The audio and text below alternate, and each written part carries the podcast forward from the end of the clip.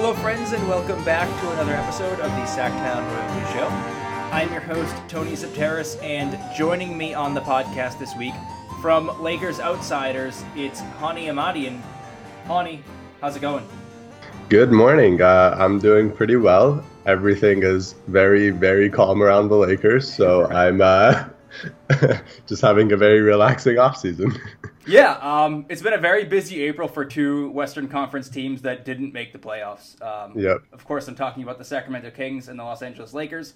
And since we're just a week out from the Kings firing Dave Joerger and hiring former Lakers head coach Luke Walton, I thought it'd be beneficial to get someone on the podcast that's watched Luke Walton closely during his three seasons coaching the Lakers. But because we're talking about coaching today, and Woj dropped a mini bomb on Lakers fans a few hours ago. I have to ask, um, how do you feel about Ty Lue in LA? You know, I'm. I, I think he's he's one of the better options that are out there. Um, I don't really know much about him as a coach because it's hard to really evaluate someone that's had LeBron every single year that he's coached. But right. uh, I, I, mean, the positive is that it's somebody that LeBron trusts and respects, and I think honestly that's probably the biggest thing they need out of that position. Yeah, once you kind of decide that you're doing the LeBron thing, it's not like the end of the world if you hire one of his guys. Exactly. Um, all right, switching gears to the Luke Walton stuff. I'm curious just how you felt about Luke Walton as a head coach over the last three seasons. What impressed you? What frustrated you? Uh, that sort of thing. Well, having Luke as the head coach over the last three years um, has basically been like rooting for any of the young guys that the Lakers have uh, drafted during that time, mm-hmm. where you see a lot of the promise and the potential, and you see the good things that they do, and that's kind of what you try to angle towards because that's the positives. But there's also a lot of frustrating stuff where you're like, I don't know if, uh, you know, he's obviously not very good at this specific thing. Um, and I don't know if he's going to get better at it or if he's going to be kind of too stubborn to change it. Um, basically, the last two of the three years that he's been uh, the head coach, last year and this year, um, he's been able to create really, really good defensive teams, top half of the league, without really having a roster built for that. Um, and I think that's kind of his biggest positive. Well, one of his biggest positives is that he's been able to create those really good defensive teams, getting guys to buy in, even when he's had a bunch of veterans on one year deals that should be, you know, playing to get their next contract. He's had a lot of young players learning how to play defense in the league. Um, and he's had a lot of injuries. Being able to create consistently good defensive teams has been a big positive for him.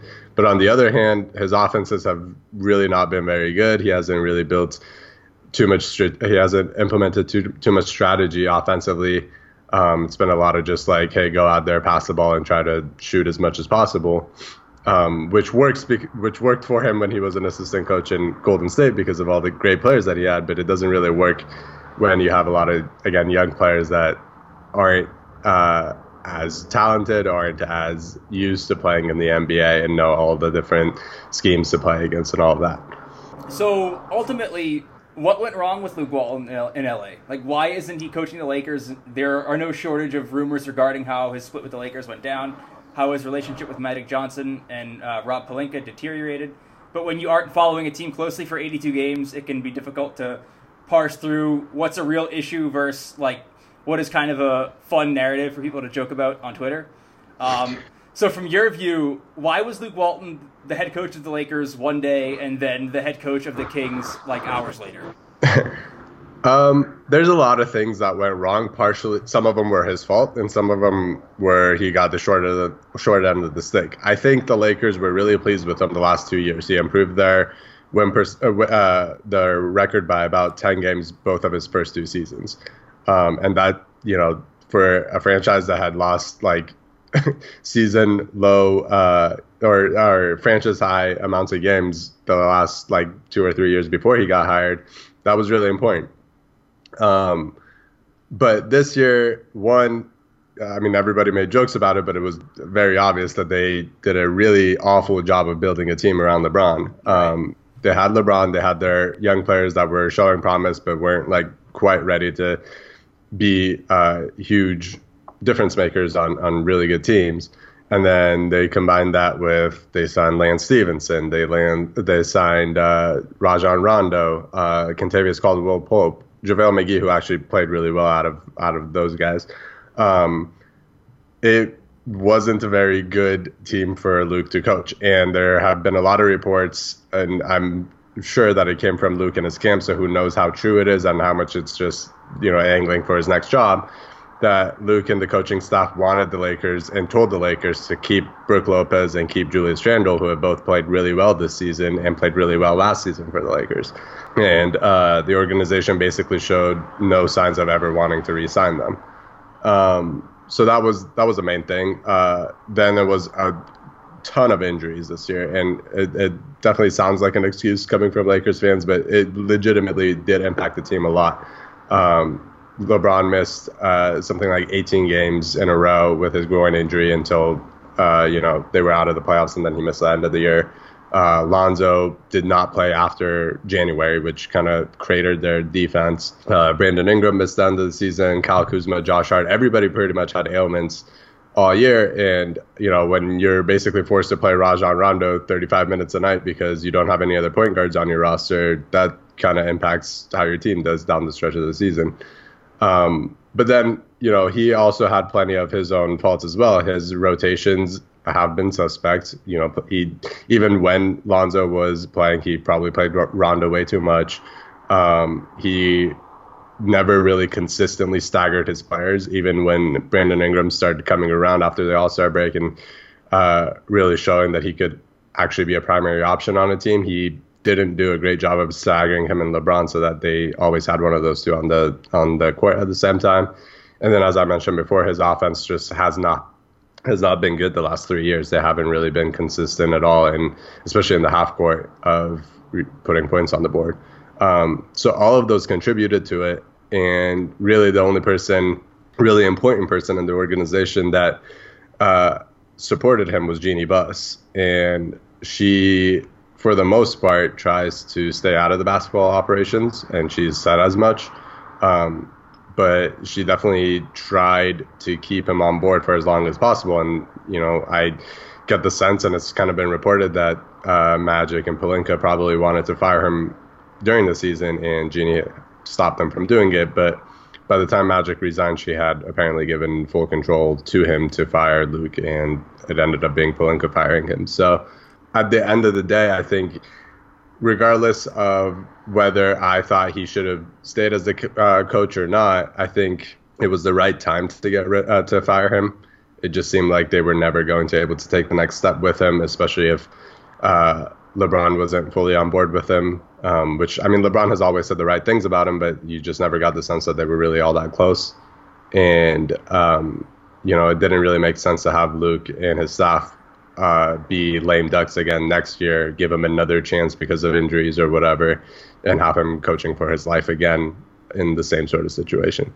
Yeah, that sounds actually pretty similar to why Dave Joerger isn't coaching the Kings anymore. I, I guess I would say Joerger has a better case than Luke Walton for keeping his job only because the Kings exceeded expectations by like a million degrees. I think the Vegas uh, win total heading into the year was 25 and a half, and they won 39. Right and firing your coach after that seems um, kind of ridiculous. But when you yeah. kind of get into why Vlade made this decision, and I, am still not sure that I'm ready to defend Vlade's decision there, but like once the firing happens, then the res- the reports start coming out about you know. Well, the relationship with his players was pretty bad, and like same contract situation as you you were describing with Luke Walton, where it's like you aren't sure you want to keep Dave Joerger past next season, but you only have him under contract for next season. So if and, and he's he would he seemed very unwilling to enter the season as like a lame duck coach. His assistants yeah. didn't sign extensions into next year, so it was really only Joerger that they had a contract for.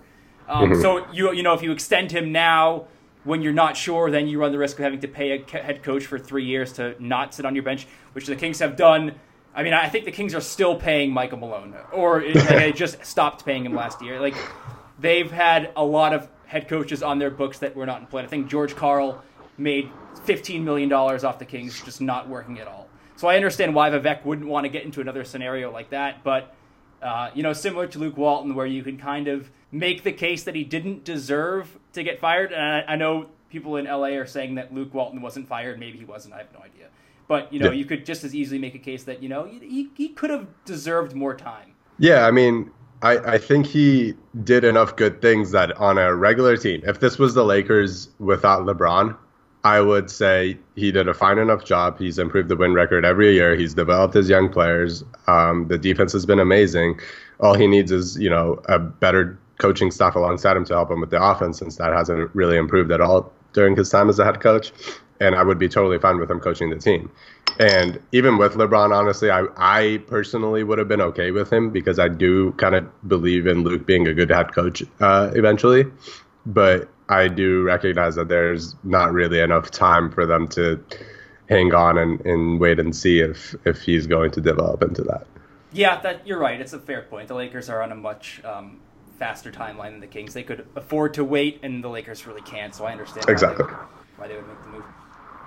Hearing you describe Luke Walton though does sound uh, a lot like Dave Joerger, even in like some of the complaints that I know Kings fans had about his rotations and his like hearing you mention how Walton maybe played Rondo too much over Alonzo Ball. That is that is Dave Joerger in a nutshell. I mean, we're talking about a head coach who Zach Randolph was the leading scorer last year and led the team in usage rate by a million percent.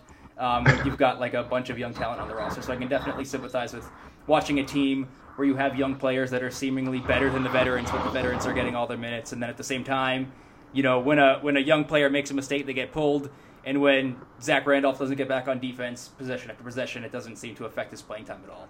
Right. Yeah, and uh, I mean, I, over the last couple weeks of the season, because the Lakers were basically playing all their G League guys, I heard so many people talking about why didn't Luke start or play Alex Caruso over Rondo the whole year.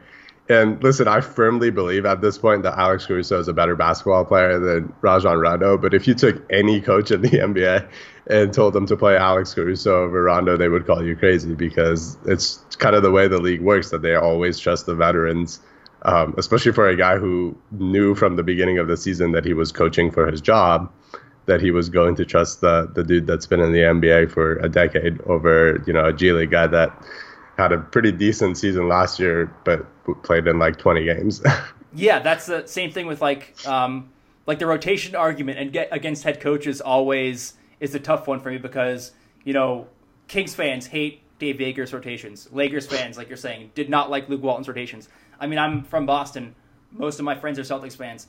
Brad Stevens, in my mind, is like the best head coach in the NBA. They hate his rotations. So I'm not like if you pulled every fan base of every, like I, I feel like they would say like with hundred percent on the polls that they dislike their uh, head coach's rotation. So that's always yeah. like a, a, weird one. It's always the easiest thing to kind of notice of yeah. what a coach is doing, especially when a team isn't isn't uh, performing at the level you expect them to. Exactly. Um, so one of the big things in Sacramento that you had to give Dave Joerger some credit for, regardless of how you felt about the rest of his coaching philosophy, was how Joerger and his coaching staff developed the young Kings core while he was here. Uh, it's kind of remarkable when you go down the list of Vlade Divac draft picks and look at how Joerger was able to get something out of almost all of them. Even a guy like Justin Jackson, who he wasn't great in Sacramento, but Joerger kind of stuck with him and played him minutes, even though the minutes went up and down. He never dropped him from the rotation entirely. And I think, you know, that contributed to how the Kings – were able to get Harrison Barnes out of uh, Dallas. Like, it, Justin Jackson is not a great prospect, but the fact that he was valuable enough to give Dallas something in return just to me speaks to Joerger's ability to even get a little bit of something even out of fringe NBA players that Vlade Divac kind of throws at him. Aside aside from like Yorgos Papagiannis, who I don't think any head coach could have um, got anything out of. But uh, the point being, Joerger had his young Kings improving every year, every month in some instances. And a big knock on Luke Walton, depending on who you listen to, was his inability to develop the Lakers' young talent. Uh, is that a fair criticism to you? Honestly, no, I don't think so. I think that uh, beyond his defensive scheming, I think his player development has been the biggest thing for him. Um, you look at all of his young players have have been improving. Uh, the only ones this year that probably didn't improve much were Josh Hart, who uh, basically played on one knee for most of the season, and Kyle Kuzma, whose shooting just dropped off, but I think he played better overall. Um, but you go back to even the guys that aren't here anymore. D'Angelo Russell only played one year with Luke, but he improved from you know his rookie year, which I mean, to be fair, it's really difficult to say how much of that is Luke and how much of that is, well, obviously a guy is going to be better in his sophomore year than he was in his rookie year. Totally. Yeah. Um, but I think Luke, and he's he's talked about this, but he is really good at kind of uh, looking at different players and having different ways of getting them better. And he talked about this with D'Angelo Russell and Julius Randle, where he said that he really loved challenging Randle, and he would do stuff that basically pissed Randle off to the point of him playing better. Um, and last year he had Randle benched for uh, basically the first couple months of the season, which wasn't a good decision, mind you. But when Randle eventually did start, he was amazing. He had his best year of his career. He was the Lakers' backup center while being their starting forward, and he was a legitimate rim protector. As somebody who's not coming into the league, was that he was never going to be able to play defense, um, and he did a really good job of that. And I think once he went to New Orleans, that actually dropped off. And um, I think that's something that Luke was really good at. Russell, on the other hand, he was a lot more like calm and and let him play through mistakes because that's kind of the player that D'Angelo was. That he had to you know throw wild passes, take a bunch of crazy shots, but he kind of learned through that. Um, and I think you see, you know, obviously he's improved a lot more once going going into Brooklyn again as he's getting older and getting more mature. But I think you can kind of see those same sort of principles that Luke instilled right away. Um, Lonzo being a good defender pretty much off the bat, but this year being a little bit better offensively and even being more consistent defensively and being more into the game because I think that's something that Lonzo struggles with is that sometimes he'll like fade away and, and you won't see him. Um, but he did that way more consistently this year. Brandon Ingram, uh, you know, his only head coach has been Luke Walton. His rookie year was god awful, uh, like one of the worst rookie years of all time. And this year he just took an enormous step. And after the new year, he averaged something like 20.7 rebounds, four assists, or something like that. Um, shot it really well, and you can kind of see that he's like developing into a legitimate first or second option, and you know all his development has been under Luke and his staff. So I think what some people look at is well, Randle didn't play a whole bunch of minutes last year, and that's true, and it's something that Lakers fans and I really got frustrated with. Um, or you know, D'Angelo's played so much better since going to Brooklyn, even though he only had one year with Luke and one year with whatever Byron Scott was. Um, so I, I, mean, to me, you know, looking at day-to-day improvements of the team, day-to-day improvements of the Lakers, um, and you know how they performed, you know, post All Star break versus pre All Star break every year that Luke has been here, I, I see tangible growth of all of the young players that they've, you know, invested in. And I, you know, a lot of that goes into those players and their hard work and just the fact that they're growing and getting better and getting physically stronger and mentally stronger. But I think a lot of that is Luke and his staff kind of empowering them to be able to do that. Yeah, I never totally, you know, again, I know I said it earlier, but it's hard to know what's real when you're not following a team that closely. And I, I never totally understood that criticism of Luke Walton because I think you know, before maybe this year, most people would have taken the Lakers' young core over the Kings' young core, and that was before, kind of like how you were talking about Brandon Ingram. De'Aaron Fox did not have a very good rookie year. Like he had exactly. some, some moments, but he was a not even a top 30 NBA point guard. Like he was not starter level at all. And this year he comes in and takes a gigantic leap to the point where you could probably say he's, you know, a top 20, maybe top 15 point guard. And certainly the future looks incredibly bright for him after what he did this year. But, you know, like I was saying, I would have taken the Lakers core before this year. So the criticism of Luke Walton, you know, that he can't or didn't develop any of the Lakers' young players, I, I never totally understood. Yeah, and I mean, that's why I'm, you know, I'm kind of bummed out that Luke is coaching a division rival, but I'm also really rooting for him because it kind of fits the same sort of, uh, you know, environment that he had so much success in last year um, with the Kings, but you know, a step higher where they're probably a little bit closer to actually competing for the playoffs than, than the Lakers were last year. Yeah, it's kind of like he's picking up where he left off um, without LeBron. Like exactly. Um, so I guess how do you think he'll fit with the Kings? You kind of touched on it there, but yeah, I mean, I'm I'm really excited because he has all these young players that he can develop now, um, and seeing him with De'Aaron Fox, who, like you said, is probably the the most like ready to or or complete young player that he's had so far. Um, you know, like Lonzo and Brandon Ingram. are have been more projects than De'Aaron has shown to be, at least this year. Um, and I think it's going to be really exciting to see how he puts the ball in, in his hands and and has him run an offense. I'm really excited to see what he does with Marvin Bagley because I think he can have the same sort of success that he had with Randle with Bagley, and I think that's going to be really interesting to see him as you know like a a small ball five and, and like a, a rim protector, but also like a transition weapon. Um, it's going to be really interesting to see how he handles the developing and also trying to win games because last year yeah the lakers won more games than anybody expected got to 35 wins and it was you know seen as a pretty successful year um, as much as it can be for the lakers um, but this year with the with the kings you know they were pretty close to competing for the playoffs so his goal isn't just developing young players it's probably also getting to the playoffs for the first time in i don't know how long and that's obviously different. Years. Thirteen years. I'm not counting though. I'm sure you guys have counters everywhere. Right. Um, and seeing you know how he handles the pressure of getting to the playoffs and balancing how much he's going to you know uh, rely on veterans like a Harrison Barnes or whoever else that the, the Kings end up signing, or how much he's going to empower the guys like De'Aaron Fox, Marvin Bagley, um, and whoever else that I'm forgetting right now um, to to kind of play their game, develop, and be the backbone of how they get their wins.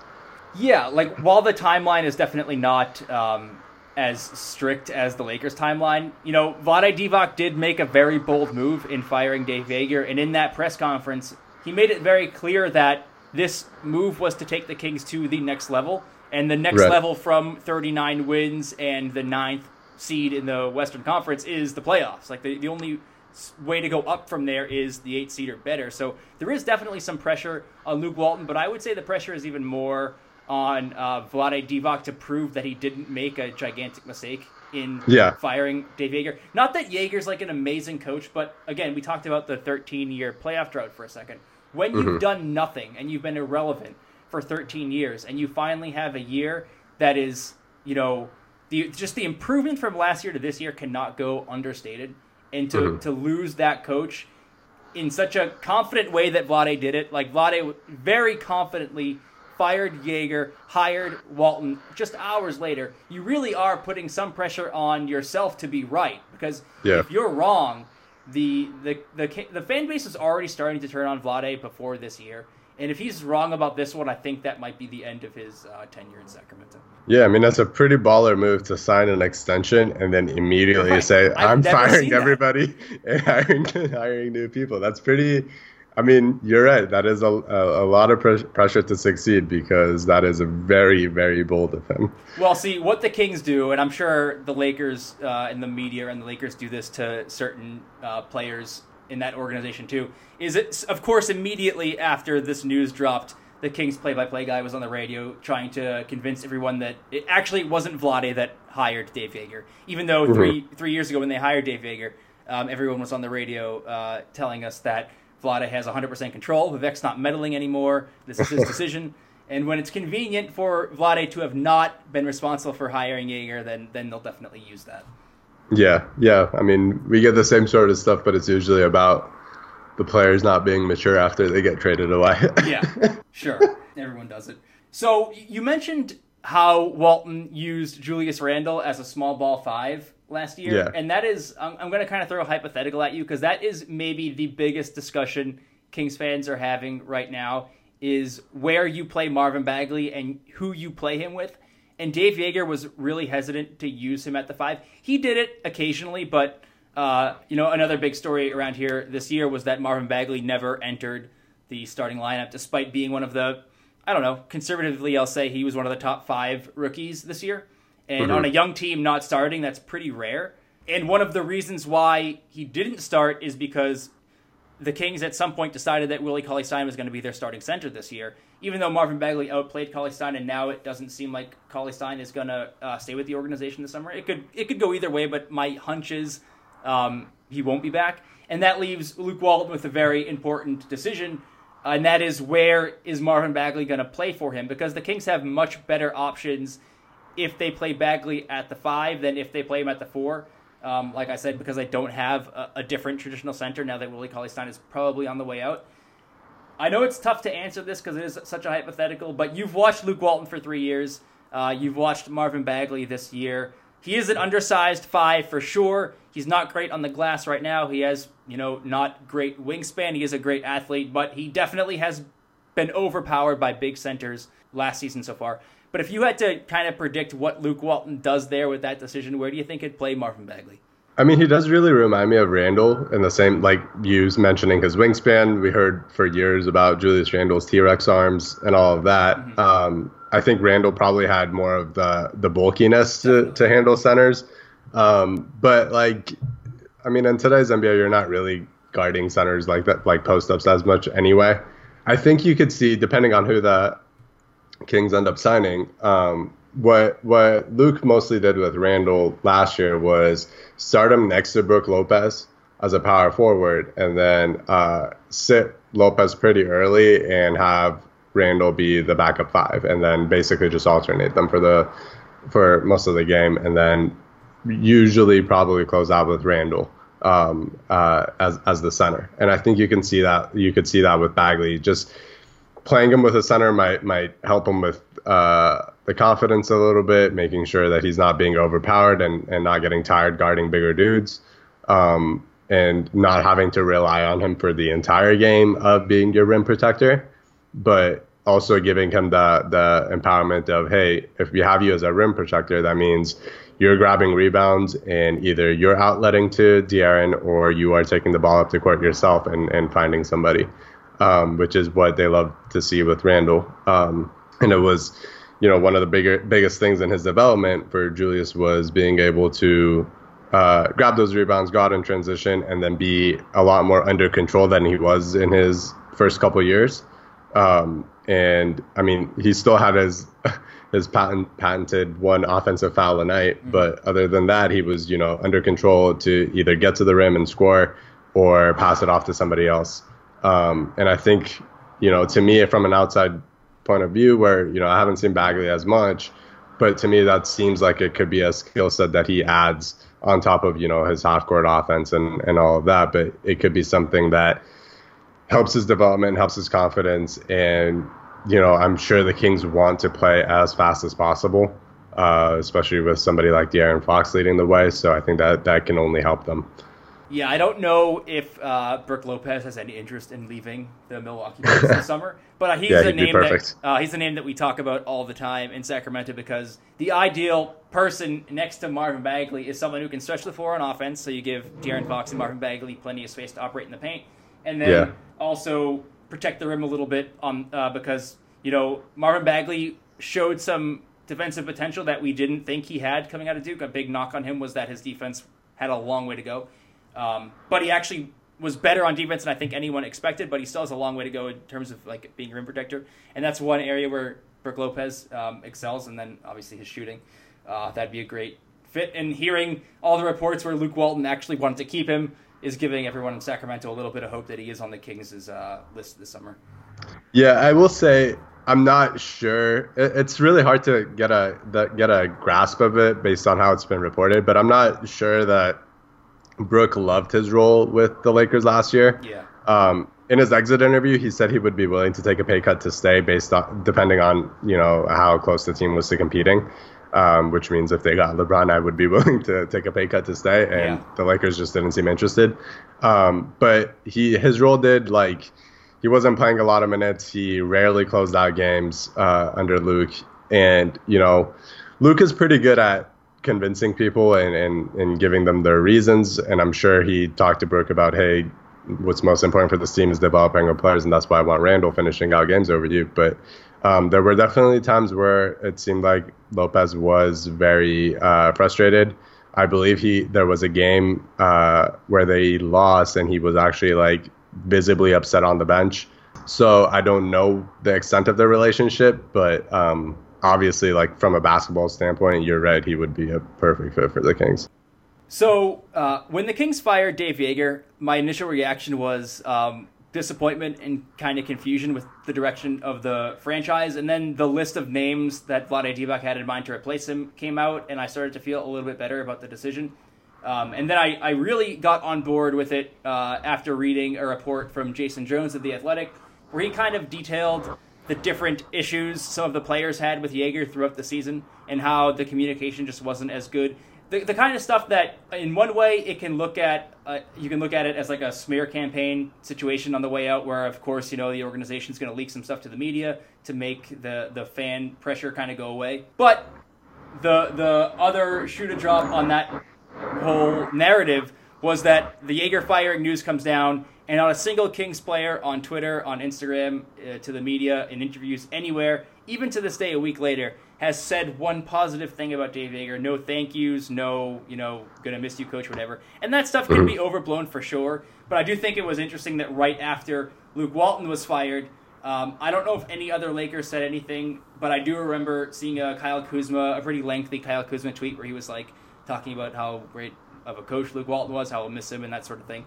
And I, I do think the narrative around Luke Walton, even taking that point um, aside, is that he's a pretty good players coach. The players seem to like him, and that was yeah. just not the case um, with Dave Joerger here in Sacramento. Can you speak to that, Luke Walton's ability to um, get good relationships with his players, if that's even true? You could tell me that's just not true. No, I, I think it absolutely is, and I think the biggest evidence of that is that he did do things that probably frustrated players, or at, at least we as fans assumed that it would have. Like I said, with you know benching Randle and, and, and all of that, I'm sure that pissed Randle off. But it seemed like they still had a really good relationship all year. Um, it was just kind of. Uh, it, Luke comes from the Phil Jackson philosophy of coaching, where he'll push buttons, um, and and you know that's kind of his the way he he goes about it. But he's a little bit more selective um, and he chooses who to do that with. And Randle was definitely that sort of guy, and they had a good relationship. Kuzma, you're right. I believe Kuzma was the only person I saw that uh, had any sort of post about Luke, um, and I think Kuz really, really, really loved Luke because of how much um, confidence he gave him, basically from his rookie year. They they rode Kuzma a lot last year uh, as a rookie, and and used him a ton, and it kind of continued this year. So I think he really loves how much freedom that Luke gave him to basically shoot as much as you want and, and all of that, um, and make and let him play through mistakes if he misses a read and doesn't pass it on, on a shot. Um, he'll, he's he's he gives a lot of freedom to his players, um, and you know I don't know how his relationship with Luke was or with LeBron was. Um, that just kind of seemed like they never really talked. mm-hmm. um, but a lot of the other veterans did really respect Luke. Uh, Rondo spent all year just praising Luke. I don't know if that's because he was playing so many right. minutes when he shouldn't have been, but um, for a guy who clashes with his head coaches all the time, uh, I think that's a pretty good sign that that Luke has a good way of kind of just you know, even if he has to do diff- has to make difficult decisions that that might frustrate players, he is able to at least get them to buy in, and I think that's that's probably been his biggest positive uh, as a head coach, honestly. Is there anything else about Luke Walton that uh, we should know, or do you think we kind of covered everything? The most important thing is that he plays a lot of beach volleyball in his free time. Okay. uh, it's a Grateful Dead tattoo, as that everybody I think knows. Yeah. Um, and you're just gonna have to really adjust to hearing the lowest voice of all time in every press conference. Wait, uh, I thought of something else. How much? How around is Bill, or was Bill through three years? Um, Should we not be expecting a, ton. a lot of Bill Walton or no? No, not a ton. He he definitely went to a few games over the course of, of, of Luke's uh, you know three years or so. He wasn't usually around, but like every once in a while he would like walk into uh, Luke's pregame scrums and whatnot, and, and make a couple jokes. But uh, he's he's usually just kind of watching from afar. Okay, because uh, Bill Walton spent mm, maybe three years calling five or six games for the Kings. Um, yeah. They were real bad. And I know yeah. every year he had like a Grateful Dead night where they had the, they all had like tie dye shirts and they were parading around the stadium and just bang, like he was just banging on drums. My point being, I really like Luke Wal- uh, Bill Walton. I know a lot of people don't like him, but if we can get more Bill Walton um, cameos in Sacramento, I would take that as a win, personally. Yeah, it's uh, it's definitely uh, uh, it can't be much of a negative. It's always it's always fun to have Bill around. All right, Honi, this was a lot of fun. Um, thank you for jumping on the podcast with me today, talking some Luke Walton. Why don't you tell everybody where they can find you on the internet? Personally, you can follow me on Twitter at H O N I A H M, and then all my work, for the most part, is on Lakers Outsiders. Uh, you can find us on Twitter, Facebook, or LakersOutsiders.com. Right now, we're doing a bunch of just reviewing the season for all the different players. Uh, I one of our writers, uh, Gary Kester, actually has a really good piece up on Luke Walton. So for Kings fans, if they want to go look at you know what he did over the course of the three years and get a little bit more of a detailed uh, explanation of basically his tenure with the Lakers, I would definitely recommend that. All right, I will actually, uh, to anyone listening, I'll link that in the podcast post on STR, um, so you can go there and, Um, all right, Honi, thank you for, uh, again, for jumping on the podcast, and I'm sure we'll have you on at some point in the future. Yeah, thanks for having me. That was a ton of fun. Please tell Brad that he sucks. Um, you tell him that anyways, but I'll, I'll give him one for you. All right, thank you. Thanks, man.